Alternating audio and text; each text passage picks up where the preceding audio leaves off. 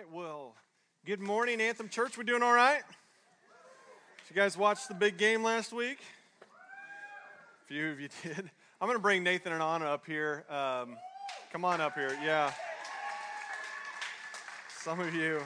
We're going to be in our, our study of Acts, but uh, just wanted to bring uh, this couple up here. This is Nathan and Anna Depending. Uh, they got baby Hezekiah. He's probably in the nursery somewhere, but um, this is a family that we sent out uh, a year ago to go serve overseas. They're working in this small little village of about 9 million people, uh, massive city in Southeast Asia. And they were uh, receiving our summer teams. There's hundreds of thousands of college students. And so we would send short term teams. A lot of other churches kind of in some circles we run with would send these teams, and we'd meet all these students, and then we'd hand them off to the long term workers, uh, of which they were a part of that, to do follow up, to disciple these people. And so they were doing that work, uh, and like I said, a year ago got sent out, and we were touching base regularly. And then we sent Luke and Allie Hettinger over to them. And when we sent Luke and Allie over in the fall um, to work with you guys, it was clear that the, the work was good and you guys were doing all right as a couple, but the team health, by our assessment of that team, was not. And so we intended to send these guys for two years, but as we had that kind of conversation, it started really good, hard conversations with everybody involved. And so for a couple months, tried to work on that. And it just became clear in that process that the best thing, as we saw fit, was to to bring these guys home and uh, let them continue their work with internationals here stateside and to work with internationals on campus and do that. And so, again, we prayed and we fasted about that and said, God, what would you have? And it just became clear to not only us, but also that team leader. And so, it's good conversation, but perhaps that's more information than a lot of you care to know. But part of it was just wanting to lead out of transparency. And what you ought to hear is we want to take health very serious and the health of our people. And we didn't want them just to continue the work and then harm their marriage and their family because of it. So we love them, we are proud of them, and genuinely excited about how God's going to use them here. But just wanted to acknowledge that. It's like, oh, you guys are back. Like now you kind of know some of that. But again, I do just want to just pray for them as a couple and thank God for them and, uh, and just let you guys know that, that we got them back. And so officially what they're going to do is, is Nathan is going to come on staff. They've raised support to work with internationals. And we said, well, then let's work with internationals. And so just this last weekend already was at an international retreat with some of our students. And uh, the intention is to continue to serve out their time uh, working with internationals and see where God takes them from there. So just want to pray for them before we dive into Acts. And so if you would bow your heads. Um, God, we do. We thank you for the faithfulness of this couple that their willingness to take steps, uh, not knowing what the future holds, but who holds it. And so, God, thank you for their faith that led them overseas and now ultimately has led them back here. And we pray that you would bless their family and that you would go before them in this new work and that you would continue what has started with our international ministry. Would you, God, would you just increase it more and more um, through their service? And so we just pray that all in the name of Jesus. Amen. And is it, I don't know if this is too much, they got another little baby on the way too. So can we clap for that too? So congratulations. it's fun, uh, excited to have them back. So we're going to continue in Acts chapter 2. So if you have your Bibles, you can open up there. Acts chapter 2. And this is what we do at Anthem. We take a book of the Bible and we just teach through it. And so we started in Acts chapter 1. Jesus is resurrected. He's there with his disciples and he commissions them. He says, Hey, you guys wait. Wait for the Holy Spirit, and he's going to help you take the message forth from here. And so they're waiting. They're, they're in this room praying, and there's a festival going on, Pentecost. All these people from outside of town are coming on in, and the Holy Spirit just shows up. This is the third member of the Trinity, God, whose preferred pronoun is He, not it, right? This is God, shows up, comes upon them in power, removes this language barrier, and they go out to preach to this massive crowd. And despite all these languages being there, everybody can hear clearly the message being proclaimed that Jesus came, He lived a perfect life, crucified for our sins, buried, and then resurrected from the grave on the third day. And this crowd is hearing that, and we saw earlier in Acts chapter 2, when they heard this, it says they, this crowd of 3,000 plus, they were cut to the heart. Cut to the heart, learning that Jesus had been crucified, and they cried out. And if you can imagine this as they're preaching, they're crying out, they're like, What must we do? What do we do? And Peter said, and this is on the screen, and Peter said in verse 38, he said to them, Repent and be baptized, every one of you, in the name of Jesus Christ for the forgiveness of your sins, and you will receive the gift of the Holy Spirit. In verse 41, he goes on to say, So those who received his word were baptized. This is a pattern that we're going to see throughout the book of Acts that people repent, believe, and get baptized. That baptism follows belief. And what it is, is representing Jesus' death, his burial, and then resurrection. That's why we take them under the water, signifying the burial, and then out of the water, resurrection. So they're identifying with Jesus in that way. And we see in verse 41 that those who accepted Jesus and were baptized, there were about 3,000 added that day. That's where Matt left off last week, and then we got the rest of Acts chapter 2. But can you imagine, like, a church ballooning to 3,000 in one day. We're just like creeping up on 300 after three years, and it still feels like a hot mess. 3,000 in a day? You're like, well, who are your connection group leaders? And who is your junior high pastor? Like, what'd you do? Did you, who did your stage design? Like, there's so much stuff in regards to church. Like, where did you meet? That, that I'm not super detailed, but I start to get overwhelmed thinking about those things. And it's not to say that those ministries and stage designs aren't, aren't important, but they're just not primary. In today's text, we're going to see what is primary to how the church operates. And so we start our text in verse 42. These are the primary things that the church was about. And they, that is the 3,000, these that profess Jesus, devoted themselves to the apostles' teaching and the fellowship and to the breaking of bread and the prayers. Primary, we see teaching, fellowship, this communion together, and prayer. Now, if you grew up uh, perhaps around church stuff, maybe you've seen this little thing. Here's the church, here's the steeple. Open the doors. Yeah, that's wrong. Because this is the church right here, right? The church is the people. Like it, that's that's the church. This just happens to be a building where they met. And so that is not the church. This is the church. And so the church isn't a building, it's God's people gathering together to do these things. Okay? And so you can have a building and you can have a coffee bar, but if you're not teaching the Bible and you're not praying together, then you don't have a church. The church is God's people coming together. And what does it say in verse 42? It says they devoted themselves to these things. Devoted. The word there kind of means persistently stuck.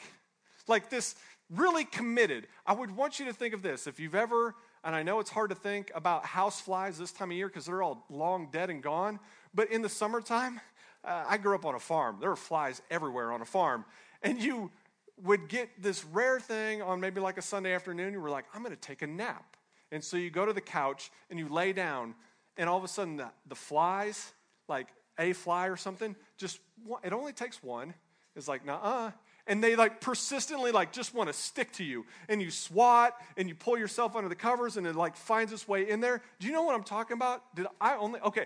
The persistence of that one fly. And you're trying to sleep and you're like, somebody's gotta die. And so you get up and you just chase it around because it's like this persistent devotion to you. He's saying that's the kind of devotion that they had. This persistence, you can't swat them away. We're going to be about these things teaching, fellowship, breaking bread, prayer. And they did that day in and day out. And they were devoted to becoming more like Jesus. And they were devoted in doing it together. And there's going to be a greater explanation in the next five verses, but we're I think it was Todd that started us out in this book. It's this recognition that when they accepted Jesus, this conversion, it wasn't the finish line, it was the start. the, that is, in verse 41, they're converted. They come to know Jesus. But in verse 42 is when they get to work. That's when they start to be discipled. And so when we engage and, and surrender our lives to Jesus, that's not the finish line, it's just the start. Jesus didn't commission these disciples to go make converts, because if so, they're done at verse 41.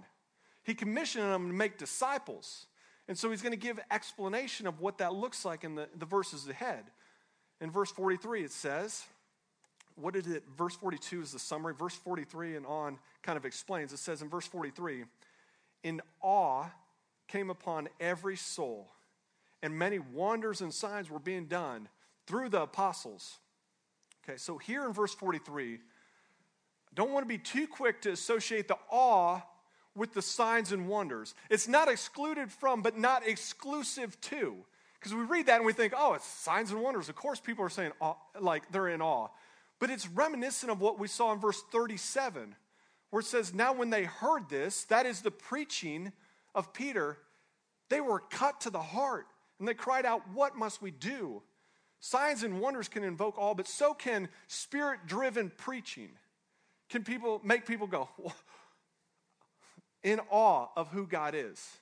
I remember when I first went to a Bible teaching church, it wasn't until I got to college that I went to church growing up every week, but I never heard the Bible taught until I got to college. And perhaps you've had this experience, but I remember feeling like the sermons were crafted just for me. I mean, have you ever had that when you left a Sunday? You're like, did you just follow me around all week, take a bunch of notes, and just craft this thing to just crush me? Because if that's the case, it was effective.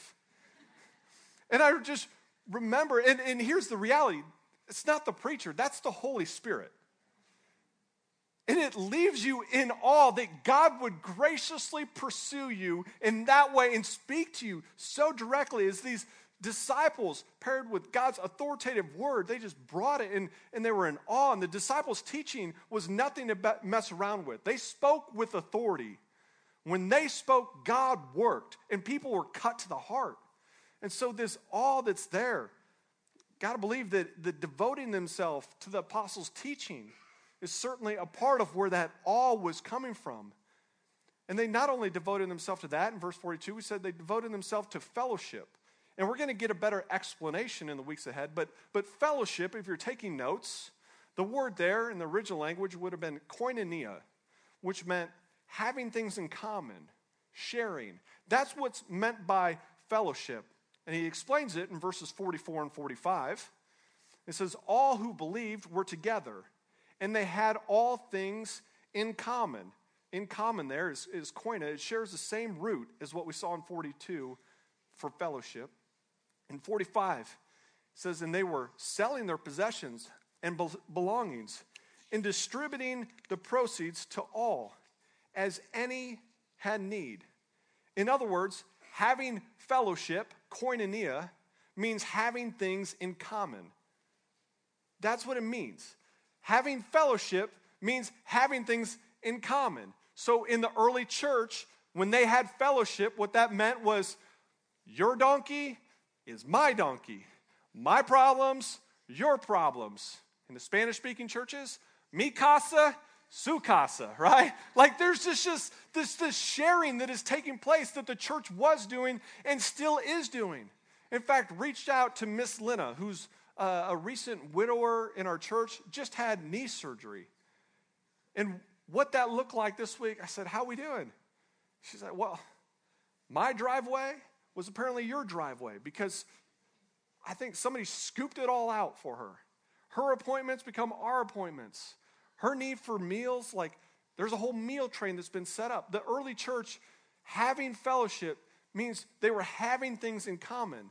It's the kind of fellowship that can't be limited to a fellowship time in a fellowship hall. Does that make sense? That conjures up these images for me. I was like, oh, we had fellowship time. Yeah, that meant uh, donuts, juice, coffee for about 45 minutes after service. Now, the fellowship that he's invoking here is so much more than sharing donuts. 45 tells us how much more? says this new community was selling their possessions and belongings and distributing the proceeds to all as any had need.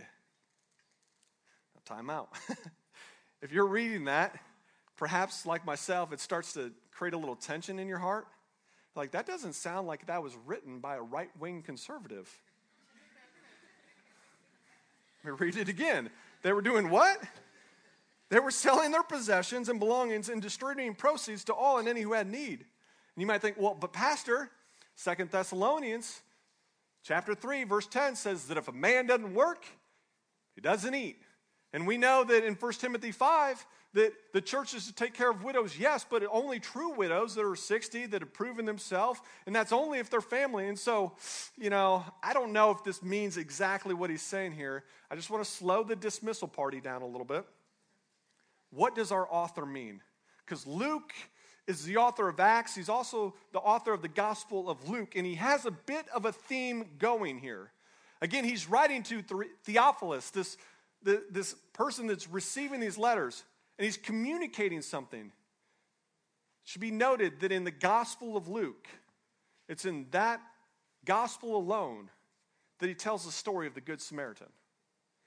It's in Luke alone that he tells the parable of the rich fool who builds bigger and bigger barns. Luke records the story of the great banquet and the people too caught up with their possessions to come to this feast. Luke tells the story of the dishonest manager. Luke tells the parable of rich man and Lazarus. More than any other New Testament writer, Luke stresses the dangers of letting our life consist in the things we possess. He stresses this over and over. It's a theme for Luke. John Piper, when studying this out, he wrote this. He said, There is no doubt in my mind that Luke recorded this fellowship because it was praiseworthy. Luke admired the sacrificial love for the sake of the needy. He was giving the well to do Theophilus and well to do Americans a lesson in the way that Christians who stand in awe of God handle their possessions. This was one of Luke's great passions that Christians use their possessions for the needs of others and not just their own comforts. Luke makes it clear that the love of money and stuff, if unrepented, leads to an eternity apart from God. In the radical full definition of fellowship that we see in 44 and 45 for the other church, the radical full definition of that found here is the antidote to the love of money and stuff to have this open hand. Any other interpretation aside from the clear reading of the text, I think the burden of proof would fall on you. And it should be no surprise that Jesus, who loves us, Jesus, who loves us, it shouldn't be shocking that he would call us to love others in the same way. And so it is so foundational, our love for each other. Paul would tell the Galatians this it's on the screen in, in Galatians 5:14. The whole law is fulfilled in one word. You shall love your neighbor as yourself. I remember reading that, no joke, in my blue Bible that I bought from the Christian bookstore in college, because now I was a part of Bible teaching church. Guess that was a part of what you needed to bring on a Sunday. I remember reading that. You can throw that back up on the screen, Nate. And I remember reading it. I'm like, I think I found a typo. Like, I think he meant to say you should love God with all your heart, strength, soul. Like, it shouldn't say love God. But the reality is, is those two commands are paired so closely that you can't love your neighbor without first understanding the love of God. And you can't love God, 1 John 4 would tell us, and say that, oh, I love God, I just don't love my neighbor. Those things go hand in hand. So he's saying, if you can love your neighbor, the only way you can do that is if you love God. And so they're tied together. And 1 John 3 elaborates on this. And again, it's on the screen. By this we know love, that he laid down his life for us, and we also ought to lay down our lives for our brothers. But if anyone has this world's goods and sees his brother in need, yet closes his heart against him, how does God's love abide in him? Again, he's saying it's inconsistent. Little children, let us not love in word or talk, but in deed and in truth. So the church family early on is is devoted to fellowshipping in these ways, to breaking bread together, to prayer. And here's a sad reality in studying this out that some people in here this morning hear this and they won't be able to obey. And not because you don't want to, but we can't obey these texts if you won't let your needs be made known. Let me clarify. Like, we want to obey these texts, but some of you have hurts, you have needs, you have prayer requests that could be made. But you've made it so hard for God's people to discover those needs and to know they even exist. And I get it that, that there's something in us to say, well, I don't want to burden anybody by letting them know that there's this need. And perhaps it's a way to like see who really cares. Again, I can come hard at this as someone that struggles with this, but it's like, well, I have this need, and if you can peel back all the layers and, and get really down to the root and really like get past all my stiff arms to find the need, then I'll know you really care, and then I'll let you. But until you can do that, I'm just not going to share it with you. And I'd say it like this it's the love of self that would keep us from sharing our possessions, and it's the love of self that would keep us from sharing our needs. It's the same problem. It's the same problem. And so it's, and, and I just want to get to it because I really do believe, at least for a number of us, myself included, it is much easier to serve than to be served. But it's the same root problem that would keep you from doing the, both, and it's the love of, of self. And it's, it's a lowly thing to serve, but for many, it'd be a much lowlier thing to allow yourself to be served. That's a hard thing for ultimately proud people to do. And I would just say that, that what did we see early on is that these people are cut to the heart by this reality that they've fallen short. And in cut to the heart, they acknowledge their brokenness and they say, Jesus, I need help. Please forgive me. And they cry out to him. And what I think we see as they continue is they keep crying out to him and say, I'm still broken. I still don't have it all put together, but my identity is in Jesus, not in having it all put together. And so the thing that allowed them to cry out to begin with allows them to keep crying out and keep making those needs known.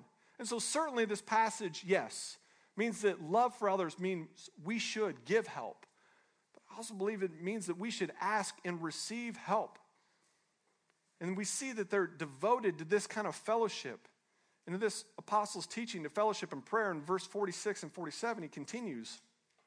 Said, so devoted that it was day by day they were attending the temple together and breaking bread in their homes, and they received their food with glad and generous hearts, praising God, having favor with all people.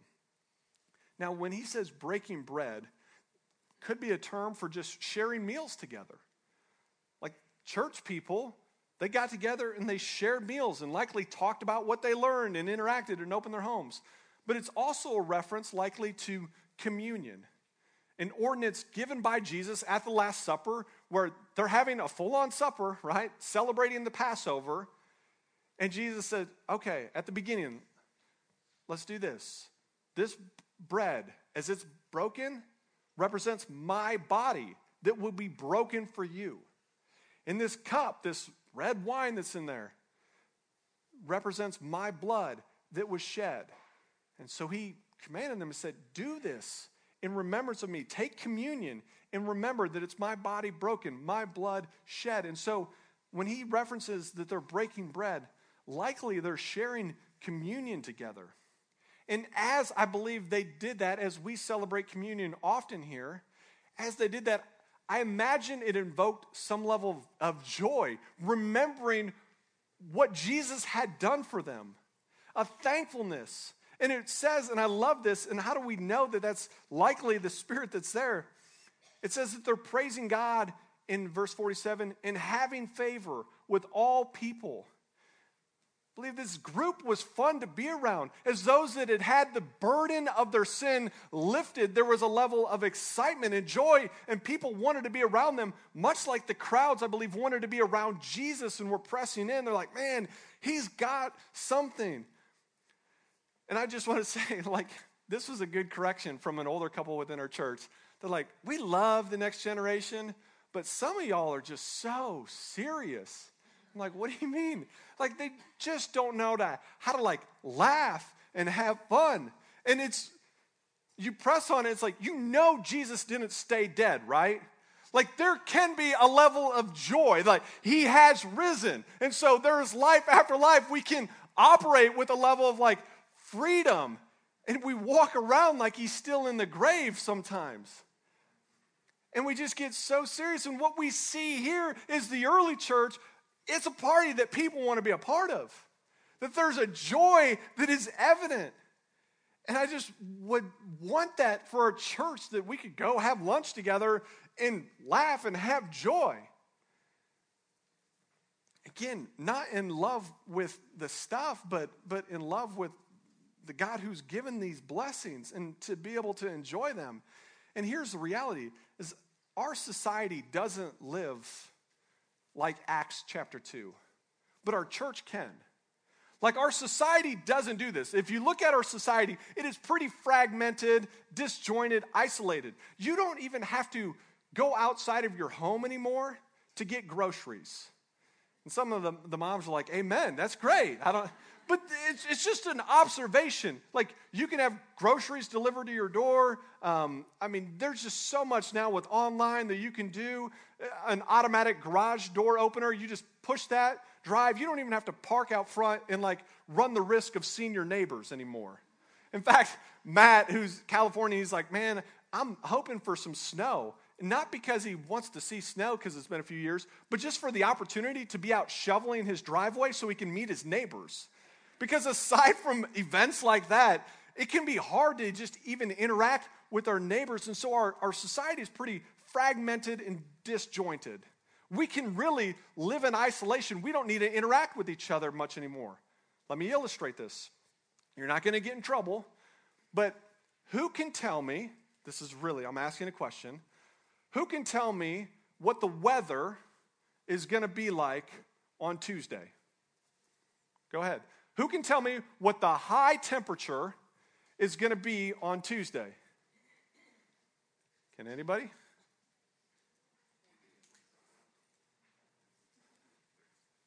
No one? Yeah. John, you got you guys, that, that was supposed to be an easy one, right? You should be able to pull this out. Some of you are like, we can't have our phones in church. Who got it? It's 40. 40. Some of you are like, that's sad news. But really, like, do you remember what it used to be like to get the weather? Like right now, within seconds, I can have the app pulled up and I can tell you the 10 day forecast. Man, on the farm, you used to have to like sit in front of the TV and watch the news and hear all the other stuff. And then Mark Schnackenberg would get on and for like, that's our guy, Channel 8, okay? Mark would get on and like eight seconds you had to just soak up the five day forecast and then it's gone. You're like, I got to wait two more hours until the news comes on. Like, that used to be hard information. Now, and here's what I'm saying is because of Siri, we just don't really have to interact with other people. Modern day conveniences, like, we don't have to interact with people. We don't, we, it's just all right there on our phones. And here's what happens that kind of culture begins to, like, we can be in places, even like church, we can be around other people, but never kind of be dependent on them never really have our lives overlap. It's all pretty compartmentalized. And so, the best illustration I could come up with oh, this is open. Our family must have started on this. Okay. Spaghetti, you know what I'm talking about? Okay.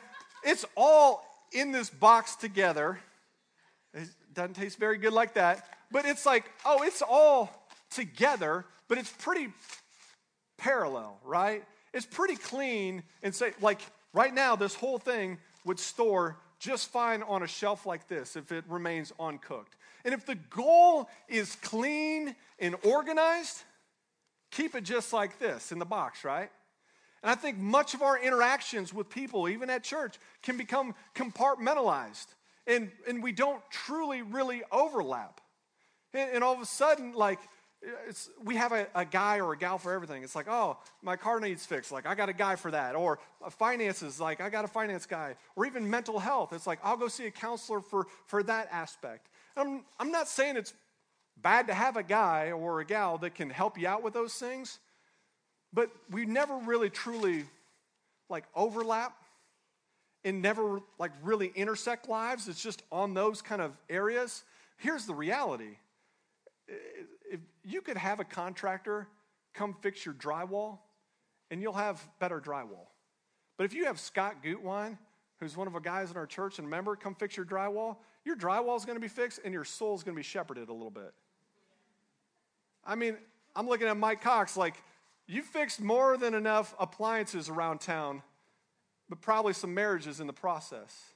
Like when God's people, when we take this stuff out and we cook it up a bit, it just starts interweaving, and all of a sudden, you can more fully begin to, when you're in community, address some things. Because that's the thing is, is, and I want that, and that's what discipleship. If you want to be discipled, what I'm saying is, is, and you want to become more like Jesus. Part of it's taking this out, cooking it up a bit, and we're going to be able to more fully address and become more like Jesus. Because all of a sudden, if Mike, who's a godly guy, comes over and fixes my, you know, stove while I'm there, now he's going to start asking me about my parenting. He's going to start asking me about my Bible time. And now all of a sudden, some more things when we, we don't settle for, for neat and clean, compartmentalized or isolated, but we get around others, that's where we can share our needs, have those needs met, and have genuine fellowship. And so I'm saying, neat and clean, keep it in the box. But community, genuine fellowship, this koinonia means you got to cook that stuff up. Throw some meat sauce on it, grate some Parmesan, right? And that's when that actually becomes tasty. It's, it's the only, it's only being in community that we can truly serve and be served. When we're living clean lives like that, you can't really serve and be served. And now you know why we start to push connection groups so much. That are these groups that meet in homes where we overlap our lives, where we're going to talk about the Bible, yes, but we're going to connect. We specifically don't call them Bible studies, but connection groups because we want to connect. And they can begin to truly, like holistically, help us become more like Jesus. It's hard to truly have that fellowship if you're apart from community. Community becomes a powerful testimony. How powerful? The outside world starts to see this. And we're going to see that, that they're seeing this and that it, it finds favor with people. And they're like, man, what they have going on, how they interact, like that person doesn't just fix their tire, but they care about them as an individual. That is just rare. And when they start to see that, it becomes a testimony. And what it communicates is hey, is we as a church, if we get in community and we do what he's prescribing here, as the early church did, that this is the important things, this is what is primary. He says, when we do that, when we say, hey, God met our needs, I can meet your needs. When we say, man, God laid down his life for us, I'm going to lay down my life and serve you. When we say, man, God, He is strong, I'm weak. The humility we display when we ask for help is the same humility that will be necessary for the unbeliever to manifest and humbly come to Jesus and say, I'm broken, would you please forgive me? They see that humility in believers who claim, hey, I don't have it all figured out. I still don't have it all figured out, but I'm humbly coming before you. When we do that, it becomes such a powerful example and it says so much so that in verse 47, that the Lord added to their number day by day those who were being saved. Every day, more people were trusting Jesus, joining this joy filled community, and they were being a part of something. An Anthem, to just bring it full circle, that is what I would want for us. Is I would want to have a healthy church. Healthy things grow healthy things multiply. And we have this health by being in community together. Because help me understand how you would begin to obey this text if you're not genuine, genuinely in community and fellowshipping. How do you genuinely fellowship when you're alone? How do you genuinely share when you're isolated? And so, if that is you today, and you're like, I'm kind of like the spaghetti in a box, I'm around people, but I'm not too mixed up, I would say, man, please join community in there. We see that that is what the early church, after being converted, is all about. They're devoted to these things. And what God begins to do in them, as well as through them, is recorded here, I believe, for us as a pattern to follow. And so, in terms of what does that mean and how does that apply to you? And I just want to give you time to think about that. I'm going to pray, and Todd's going to lead us in our, our communion time. But if you would, you can just close your notes and bow your heads. Lord, would you please, God, show us perhaps where we're too proud, either to, to have this genuine fellowship and sharing things in common. Lord, would you reveal now things that are off limits that, that we don't see is, is that to be shared? Uh, and so, God, would you show us our pride there, or would you show us our pride where we're perhaps too proud to ask for help? And so, God, we just pray that you would, reveal that. God, thank you uh, for your word. Thank you for the example of the early church. And do pray that you would grow Anthem and grow the ministries taking place here. We all pray that they would be grown in health with people that genuinely know each other share their burdens, and deeply care. And it's all done in a, in a spirit of humility. And so, God, that is our prayer for our church. We pray that in the name of Jesus. Amen.